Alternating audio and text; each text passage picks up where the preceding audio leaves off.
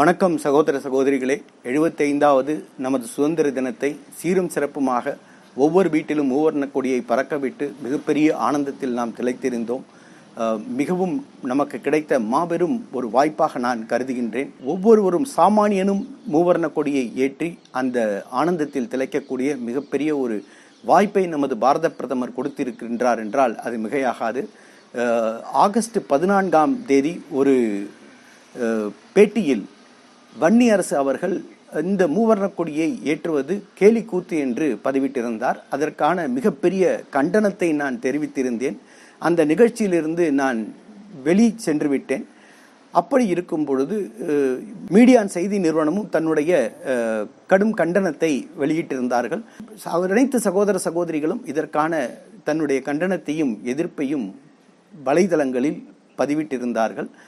மூத்த காவல்துறை அதிகாரிகளும் தன்னுடைய கண்டனத்தை பதிவிட்டிருந்தார்கள். மூவர்ண கொடி என்பது மிக முக்கியமானது. நமது உயிர் நாடி போன்றது என்று நாம் கூறலாம். கன்னியாகுமரி முதல் காஷ்மீர் வரை சுதந்திரத்திற்கு முன்பு அனைவரையும் சகோதர சகோதரிகளாக ஒன்றிணைத்து இந்தியாவிற்கு சுதந்திரம் வாங்கித் தந்ததே இந்த மூவர்ண கொடி என்று கூறினால் அது மிகையாகாது. அதே போன்று ஒவ்வொரு வெற்றியும் நாம் கொண்டாடும் பொழுது இந்த மூவர்ண கொடியை கொண்டுதான் நாம் கொண்டாடுகின்றோம். அது ராணுவம் தன்னுடைய போர்க்களத்தில் தன்னுடைய வெற்றியை கொண்டாட வேண்டும் கொண்டாடும் பொழுது கூட இந்த மூவர்ண கொடியை ஏற்றிதான் கொண்டாடுவார்கள். இ- சொல்ல வேண்டுமென்றால் ஒரு ராணுவ வீரன் போரில் போர்க்களத்தில் காயமடைந்து உயிர் திறக்கும் அந்த நிலையில் கூட அந்த பறக்கின்ற அந்த மூவர்ண கொடியை பாற்று ஆனந்த கண்ணீர் விட்டு தான் தன்னுடைய உயிரை அவர் விடுவார்கள். அதனால்தான் நான் எப்பொழுதும் கூறுவேன் மூவர்ண கொடி பறக்கின்றது என்றால் அது வெறும் காற்றால் மட்டுமல்ல ஒவ்வொரு இராணுவ வீரனின் இறுதி மூச்சு காற்றால் என்று கூறுவேன். அப்படி மிகவும் சிறந்தது நம்மளுடைய இந்த மூவர்ண கொடி. நமது சுதந்திர போராட்டத்தில் நாம் பார்க்க வேண்டும் என்றால் ந- மறக்க முடியுமா?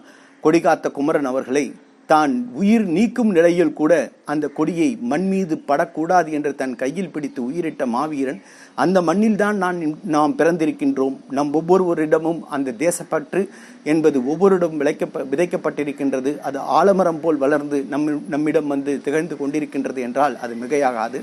ஆகையால் இந்த தேசக்கொடியை நாம் பேணி காப்பதும் அதற்கான மாண்பை வந்து நாம் போற்றி காப்பதும் நம்மளுடைய மிகப்பெரிய ஒரு ஒரு கடமையாக நான் வந்து நினைக்கின்றேன்.